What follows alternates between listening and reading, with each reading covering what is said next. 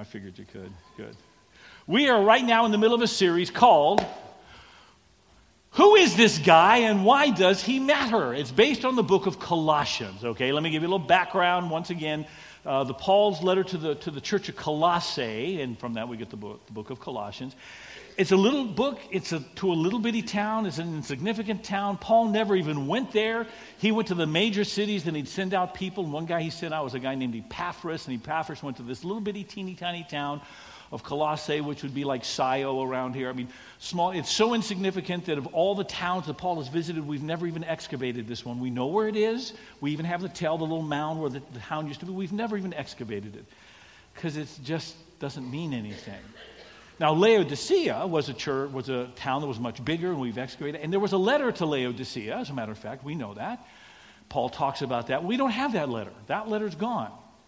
The letter to this little town of Colossae, that one we've got. Why? Because people had butter no, because our Father wanted us to know this stuff in the letter from Colossae. The stuff in the letter to the Laodiceans wasn't important, or he would have preserved it. So we have this little bitty, teeny tiny town and this incredible letter. Because what was going on in the church in Colossae was after Jesus Christ came and he uh, rose from the dead and ascended, that doesn't mean everybody understood who he was. Remember how we started this whole series? We looked at the man who was the Lone Ranger, and the Lone Ranger would ride into town and he'd do some things, and when he left, everybody would always say, Who was that masked man anyway? Well, they did the same thing with Jesus. Okay, who is this guy? His disciples did it as, as Jesus is performing all these miracles. Who is this guy? After he rose again and ascended to the Father, his name was proclaimed, but that doesn't mean people understood. So the question is who is he? But more important, why does he matter? What's the point? This little letter is meant to answer those questions. So that's why we've been looking at the church Colossae and the letter to the Colossians that Paul wrote. So, these two questions, first of all, bring it to speed quickly. Pull out your sermon notes if you want to, because this is a review. We'll go very, very fast, but there you go. You can write it down. For the past few weeks, we've been looking at chapter one primarily, because chapter one and a little bit of chapter two that Paul actually says, This is who he is. This morning, we're going to change gears to talk about why he matters, just like Paul does. But are you ready? This is who he is. Bingo. First of all, he is my Savior. At the most basic level, that's who he is. That's all you really need to know. Everything else we're going to talk about is wonderful, it's good, it's great stuff, but you know what? You don't need to know it. You don't need to know about all this other stuff. This is what you need to know. This is life changing, this is eternity changing. Is he your Savior? Do you trust him for your salvation? That's got to be the first and most important. And if you do, Great. Now let's move on, but this is where you start. Okay, what else? He's my Savior. He's the eternal God. How can that be? I don't know. I've been studying this for decades. The Trinity is a mystery to me, and the reason it's a mystery to me is because I'm a human being with a human mind trying to comprehend an eternal being, and it makes my that's probably why my hair has fallen out. So I'm looking at some of you thinking, you're probably the thinkers in the world, aren't you? That's what it is. We've thought so hard. We've constricted our brain and our hair died, and that must be it. Anyway, He is the eternal God. We looked at that, but more than that, He's also this He is the creator. He is the creator God. And what that means for me is this He created, let's go on.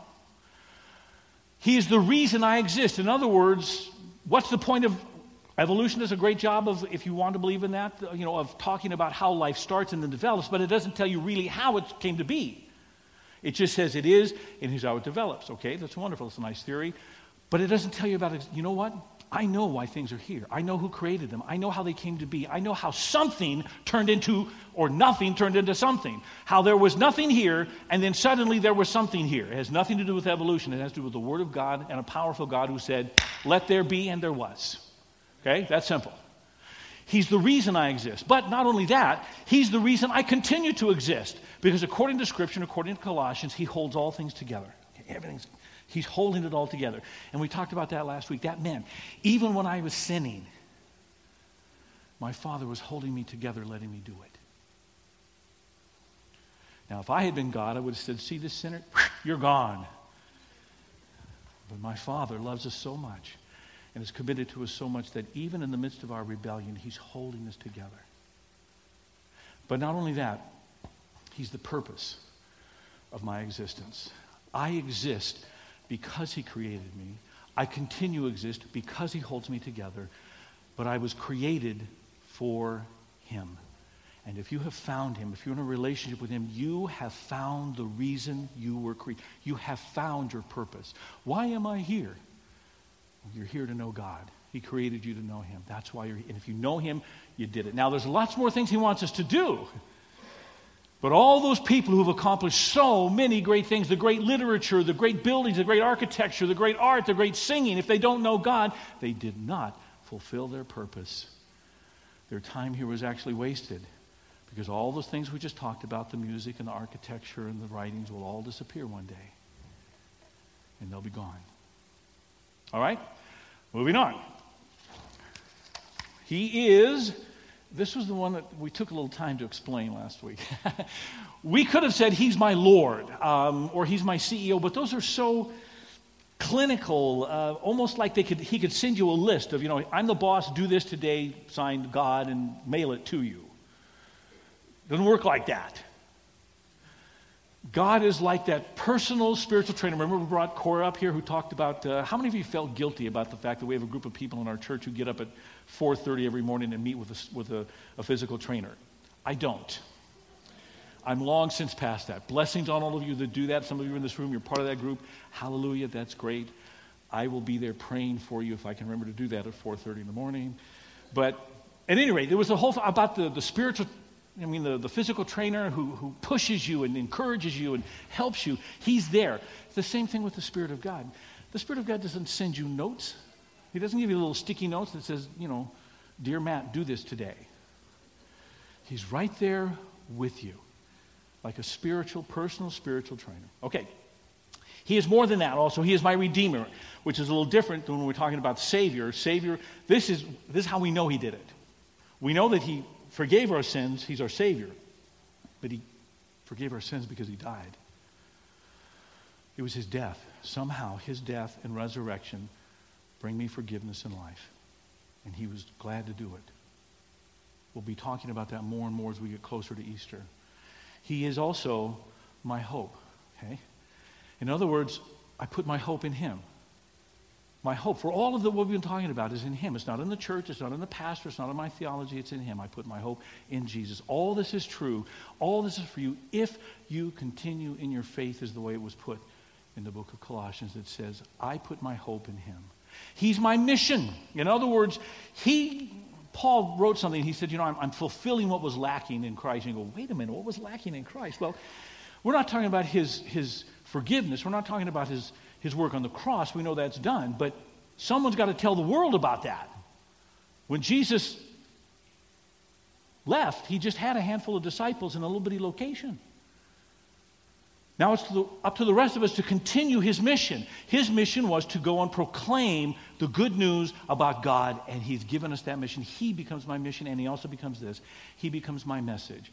When I proclaim the good news of God, this is what I proclaim Jesus, can't explain him. I just proclaiming Jesus. Receive Jesus, accept Jesus, walk with Jesus, learn about Jesus, be part of Jesus, be in a relationship with Jesus. Jesus, Jesus, Jesus, Jesus, Jesus is my message. That's what I share. All right? That's our message. And we ended it with this way. What we're all talking about for that first chapter about who he is is this He is the main thing. And the main thing is keeping the the. Go home. We're all done. There you go. No, we're moving on from there. Okay, that's it. In other words, He's it. I mean, Jesus is so complete and so full. He's God, He's the fullness of God. He's it. And the whole trick in life is keeping Him it. And when you do that, man, you're successful. That's who He. Now, we change gears. And we change gears because Paul's about to change gears, which is his pattern, by the way. In almost every one of Paul's letters, he starts with theology. This is true, and this is true, and this is true, and this. And at some point, he says, Now, Because the theology is interesting kind of stuff, but you always have to come to the so what part, which, is, by the way, is when you learn how to preach, that's the question that why are you doing this? Why are you taking 35 and 40 minutes? What's, where's the so what in this? And a good sermon has a so what. And the, uh, sometimes those work well for me. And every now and then you could walk out going, What was the so what there? And you go, Not, uh, He needed to work on that one a little bit better. Paul would say, Here's the theology. Now, based on this, this is what I want you to do with it. Okay? Here's where we get practical. That's what's going to happen right now. And I want to tell you why Paul did this. And it's this right here. It's called the Gnostics. The G is silent. Don't ask me why. I decided that somewhere a long time ago, there, someone had a whole bunch of extra G's left over, and they just decided to stick them in front of words.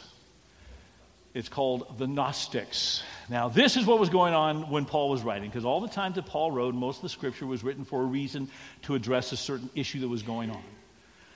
If somebody was going to write to the churches today, they might talk about the use of internet. They might talk about even issues within the world like Iraq or Syria or you, things like that. What was happening there was a group of people called the Gnostics. Stick with me here, we have to get philosophical. I know I was one of my BAs, I understand that. Don't go to sleep. I'll try to get there quickly. The Gnostics were a group of people who believed they had a special knowledge. Do you know what the Greek word for knowledge is? Gnosis. There we do pronounce the G. Gnosis. And it means knowledge. Gnostics were the ones who said, Oh, have you accepted Jesus Christ? That's good. But you know what? I have a special knowledge for you. If you really want to be a good Christian, I know the secret. You won't find it in Paul's writings. Paul doesn't know the secret. I know the secret. Would you like me to tell you? Well, here's the secret to being a good Christian. That's called a Gnostic. That was the heresy that was going on that said Jesus is okay, but now you need to know, as C.S. Lewis might have said, the deep magic. Okay, here you go. And if you don't know this, you'll either be a second class Christian or maybe not even a Christian at all. There are all different types of Gnosticism. This one that was invading uh, uh, the little town of Colossae was the one that said, look, anything physical is evil and bad. Only the spiritual is good. These people even take it so far as to say Jesus did not have a physical body.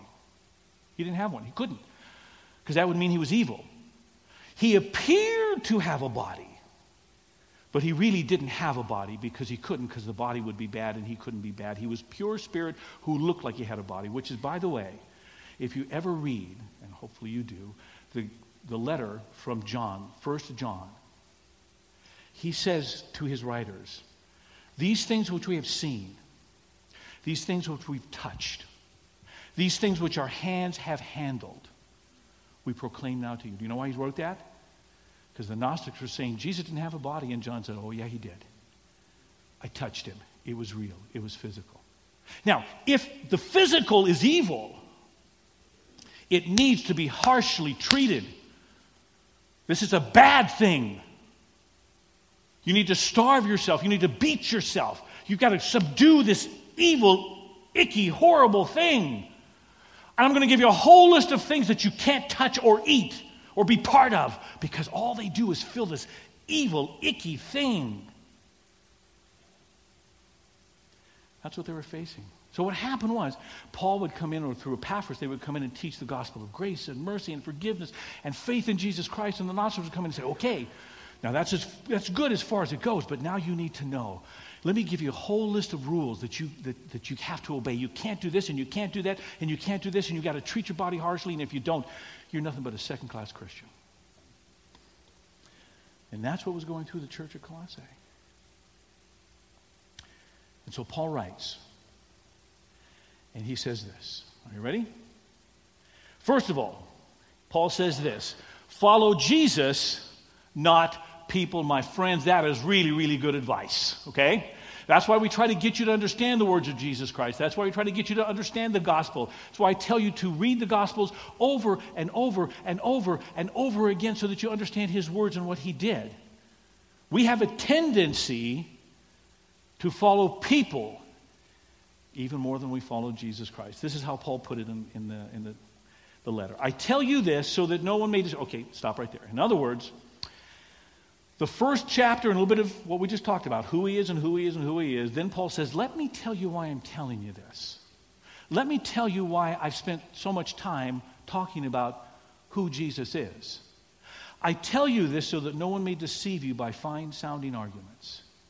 Someone's come into the church telling them different things. For though I am absent from, from you in body, I am present with you in spirit and delight to see how orderly you are and how firm your faith is in Christ is.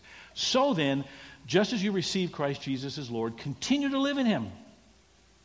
Rooted and built up in him. In other words, someone says, well, that's okay to start with Jesus, but you need that special knowledge to continue. Paul says, nonsense. How you started is how you continue strengthened in the faith as you were taught, and overflowing with thankfulness. See to it that no one takes you captive through hollow and deceptive philosophy, which depends on human tradition and the basic principles of this world rather than on Christ. Okay, Christ is all the things we talked about. He, he's the Savior, eternal God. He's my mission. He's my hope. He's my Creator, all that stuff. That's who you base your life on. Not the silly or sometimes even persuasive teachings of human beings. And here's why. For in Christ, all the fullness of deity lives in bodily form. And you've been given fullness in Christ, who is the head over every power and authority.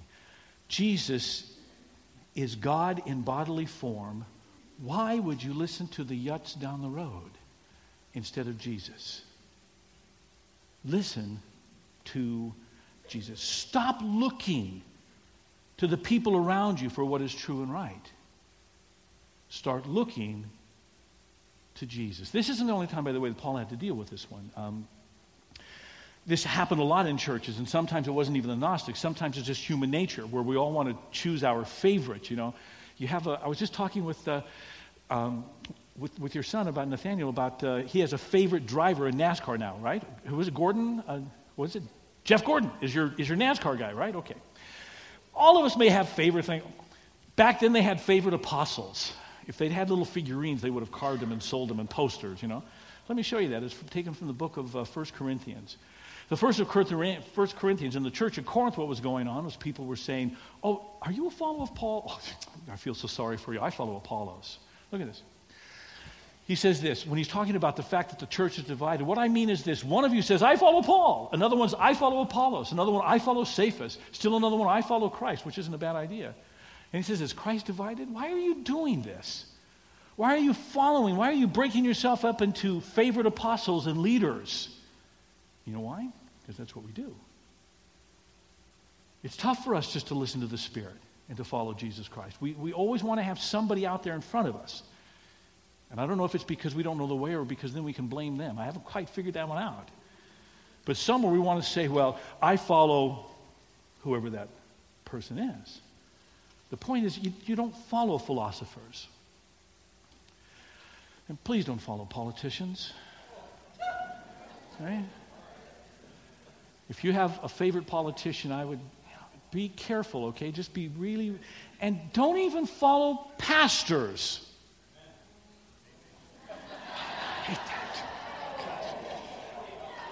That was, you were supposed to aim in the other one and be quietly shocked at this one. It.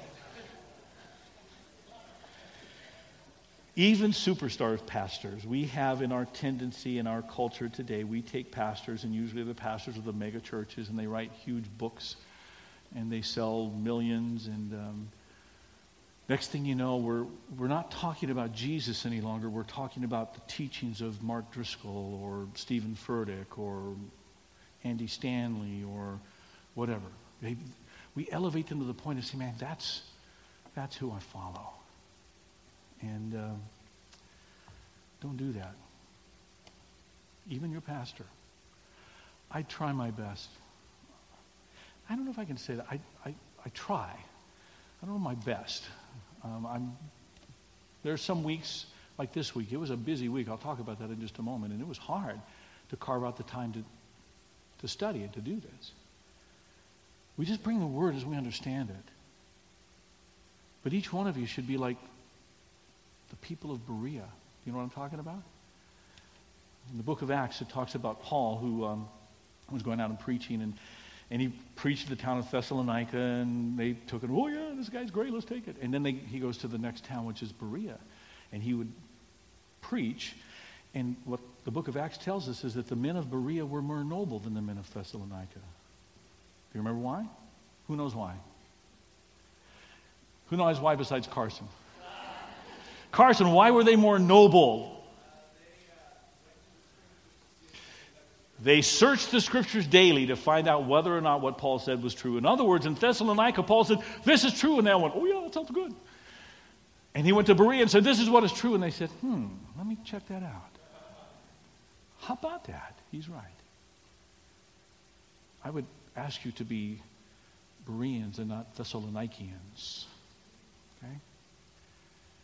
What we try to do up here is bring the word. And one of the most exciting and scariest thing at the same time is when a pastor can say, My people check up on me in the word. That would be exciting and really frightening too. But it would be a good thing to do. This is what Scripture says long time ago, do not put your trust in princes, in mortal men who cannot save. When their spirit departs, they return to the ground. On that very day, their plans come to nothing.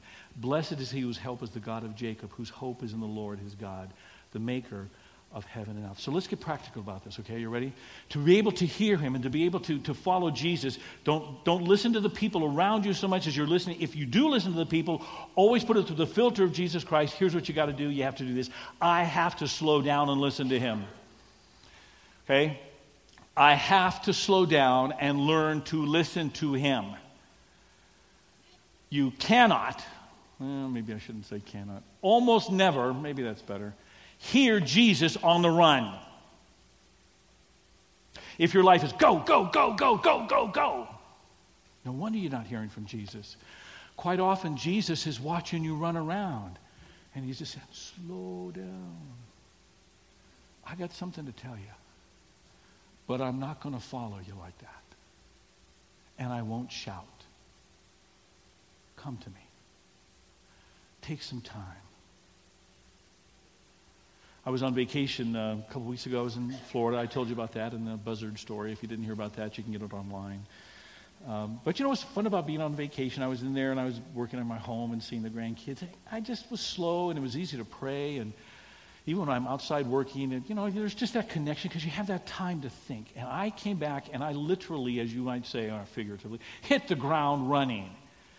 Okay, I mean, we, we got here and we had to go for a couple day trip, and they came back, and I was working on sermons, and this week has been so busy. Those of you who are here Tuesday night know what I'm talking about. It was hard to hear from Jesus this week. I was too busy. It was hard to carve out the time for this message. And I don't even think I carved out enough. But there was no other time. You have to slow down. You gotta, you gotta take some time specifically to listen. When uh, Jesus was with his three favorite disciples, they went up on a mountaintop. We call it the Transfiguration. Jesus is there, and next thing you know, his face changes and he's all in white. And the next thing you know, you've got Moses and Elijah standing there with him. Okay? And Jesus is now talking to Moses and Elijah. Moses and Elijah have been long dead. There's Jesus talking. And it was Peter, James, and John, and they're all, whoa, as you might imagine. And it's very, it would be acceptable to go, whoa, Moses, Elijah, Jesus, how cool is this? Now, what happens is, Peter, being the mouthy one, says, Oh, this is great that we're, we're here, Lord. I tell you what, let's build three temples right here. We'll build one for Moses, and one for Elijah, and one for you. In other words, you can all be equal. Won't that be wonderful, Jesus? Right up there with Moses and Elijah. This is what happens. Then a cloud appeared and enveloped them, and a voice came from the cloud that said, What? Read it with me. This is my son whom I love. Listen to him. Do I listen to Moses? Well, no, no, not if Jesus is talking. Do I listen to Elijah? Not if Jesus is talking. Who are you listening to? See? In your life, who are you listening to? Who are the voices speaking into you? There will be so many important voices. This is good advice. Can you hear your father saying to you, This is my beloved son? Listen to him. You got to learn to slow down and listen. Next. Okay. So Paul says, Don't follow people. Stop that. Okay. I'm telling you all this. I told you that Jesus is supreme so I could tell you to stop following people. But I'm also going to tell you this. I told you that Jesus was supreme and that he was God and he could do all these things for this reason as well. Let Jesus finish his work in you. He has something he wants to accomplish in you. There's something going on that he wants to do. He can do it. He's God. If he created you, he can fix you too. If he created you when you broke yourself and you did, then you can be fixed through Jesus Christ. He can repair you. He's the one who knows where all the parts should be spiritually. He can do that. This is how Paul put it to the church of Colossae. In him you were also circumcised in putting off the sinful nature. Now, that doesn't mean a whole lot to us because circumcision is just something that happens at birth, or a lot of times it doesn't even happen any longer. It doesn't have any kind of spiritual significance. Back then, it was also that whole sign of people belonging to God. The men belonging to God were circumcised. Paul says, well, we're not talking about physical circumcision. We're talking about your sinful nature, which is really, really causing you problems. And guess what? Jesus can remove that. He can fix that. He can heal that. In him you were also circumcised in the putting off of the sinful nature, not with the circumcision done by the hands of men, but with the circumcision done by Christ, having been buried with him in baptism, because here's how, and then raised with him through your faith, remember, if you continue in your faith, the faith in the power of God who raised him from the dead. When you were dead in your sins and uncircumcision of your sinful nature, God made you alive with Christ. The uncircumcised people were not were people who did not belong to God in the Old Testament. The circumcised people did. Paul says, you know what? Jesus comes along, came along and he made you part of the family. He brought you right in there, and he's able to deal with your sinful nature. See, while you, sometimes we listen to the people around us and that causes a problem, sometimes, you know, the worst person I can listen to is me. My problem isn't I'm listening to you.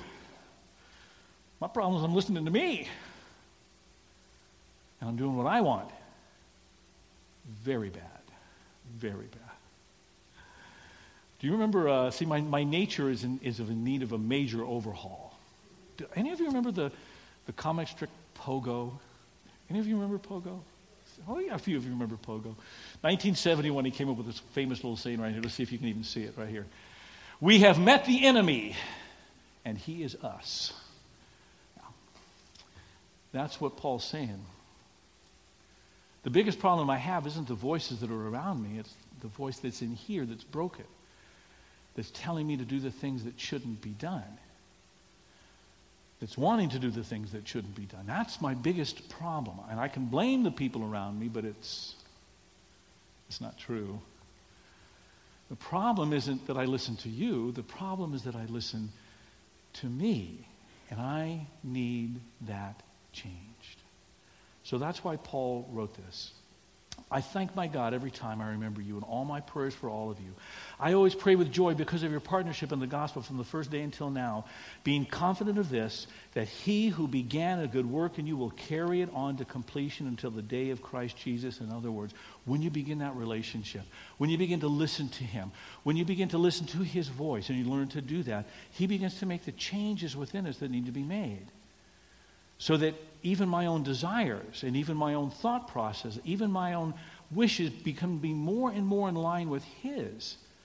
If I'm not there, I can't listen to myself because I'm going to want to do the things that aren't right.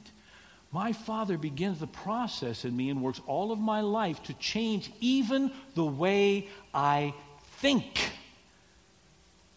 So that pretty soon, I begin to think like Him. And I begin to do the things that are right because that's Jesus has changed me. Okay? Which means this here's the practical side I have to develop the habits that will allow him to change me. Okay. It isn't automatic. Simply because you, you're, you're a Christ follower and you have faith in Jesus Christ doesn't mean you're going to be changed the way that you should be changed. Okay? It doesn't work that way. I'll give you an example. I had a tooth break um, last year, and I went and got it all drilled, and they put on a temporary little cap. Okay. Now I'm supposed to get a crown on it. That's the whole idea. But I don't have a crown on it. Does anybody figure out why? I didn't go back to the dentist. Yeah, it's, it's pretty simple, okay? It's not like my dentist is going to chase me down the road with this crown saying, Open up, Doug, we're going to shove this thing in there. Okay. By the way, I'm, I'm going back this Thursday for my crown. But there it is. I, I have, there's something, it's a great thing to do. I'll have a nice crown and my tooth will be fine, but I've got to do something to get it. You ready? I'm going to show you a partial list of the things that we can do to help God grow us. And here it is right there.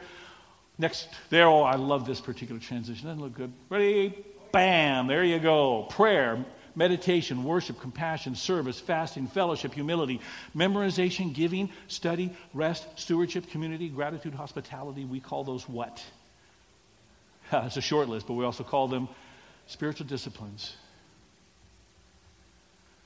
We've had classes on this and we'll continue to have classes. This is how you do it. You do these things. And these are the things that allow Jesus Christ to work in us to change us. Don't do these things. And will you be a Christian? Of course you will. You're a Christian by faith.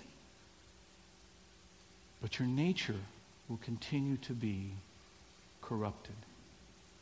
And you won't be able to listen to yourself because you won't think like Jesus.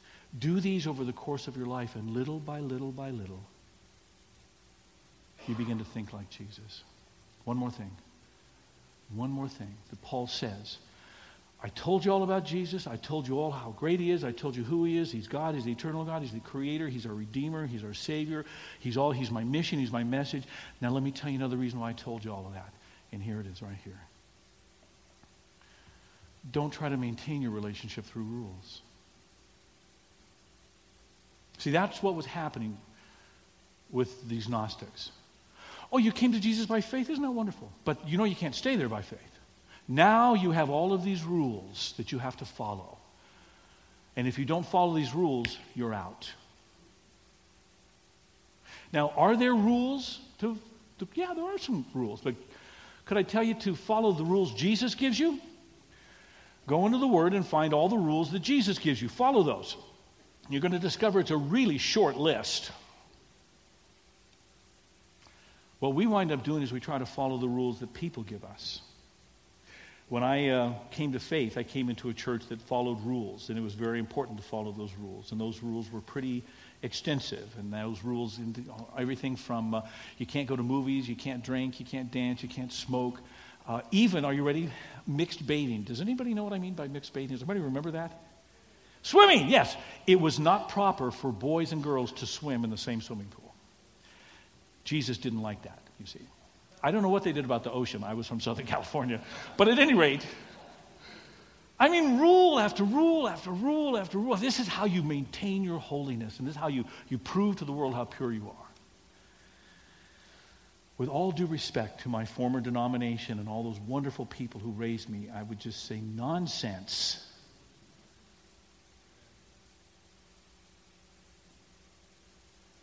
I came to Jesus by faith. I maintain my relationship with faith. Yeah, there are some rules, and I'll follow the ones He gives me. And I'll look for those, and I will obey Him. But the rules that the people give me, they won't help me. This is what Paul said. Since you died with Christ to the basic principles of the world, why, as though you still belong to it, do you submit to its rules? Do not handle, do not taste, do not touch. This is bad, this is bad, this is bad, this is evil. If you do this, you're a sinner. These are all destined to perish with use because they are based on human commands. As I said, there are rules. Go find out Jesus' rules, live by those. Such regulation indeed have an appearance of wisdom with their self imposed worship, their false humility, and their harsh treatment of the body, but they lack any value in restraining sensual indulgence.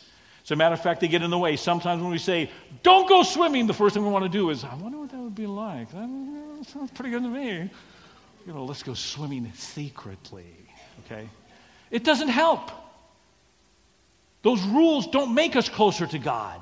They don't bring us closer to God. They don't maintain that relationship with God. There are rules Jesus gives. Go find them, follow them. The rules that people give, well, sometimes organizations have rules to join the organization. That's okay. Every organization does that. You want to be part of our organization? Here's some rules you got to follow. Okay, no problem.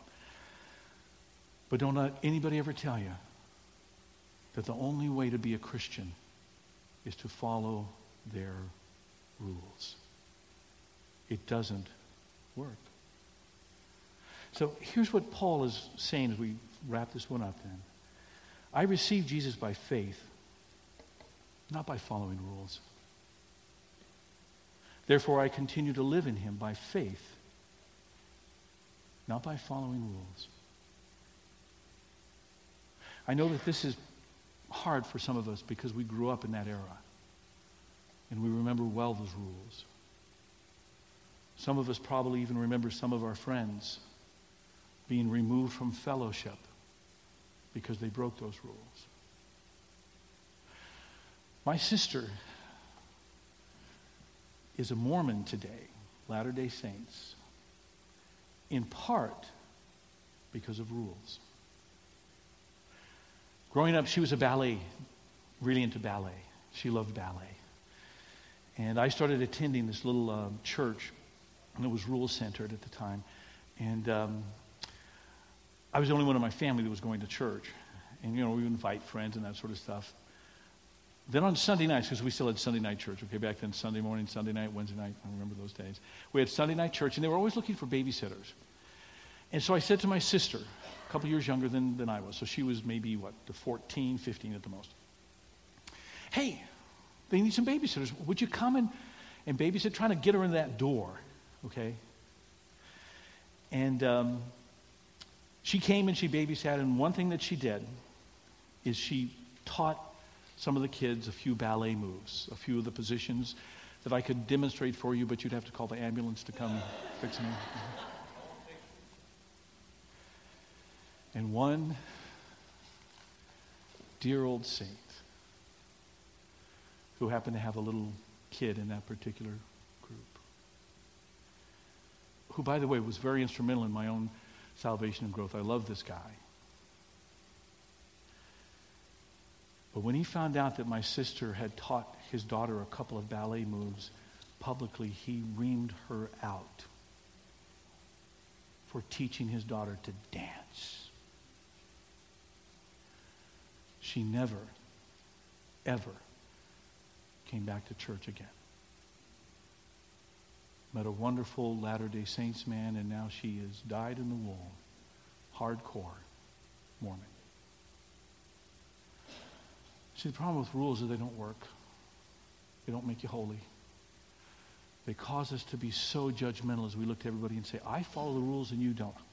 Man, I must be really good. And you must be really bad. There are some rules. I'm not even going to tell you what they are. Go find them. Look to Jesus. He's got them. Follow him. Never, ever again Will you try to base your relationship or maintain your relationship with Jesus based on rules that human beings write for you? Father, thank you so much. We're beginning to understand Paul, why Paul wrote this letter. I mean, there's so much more to see in what he had to say. Uh, the, the, the, basis of who he is, that just took a chapter. The other chapters are all about what it means to live in him and why he's so important. Jesus, thank you so much. Our faith is in you and we're learning to listen to you. Father, that's what we need to do because there are so many voices shouting at us. As we take a few moments, Father, a few moments of time just to think about what you have to say to a spirit, this will be that moment that we can listen to you in the name of Jesus Christ. Amen.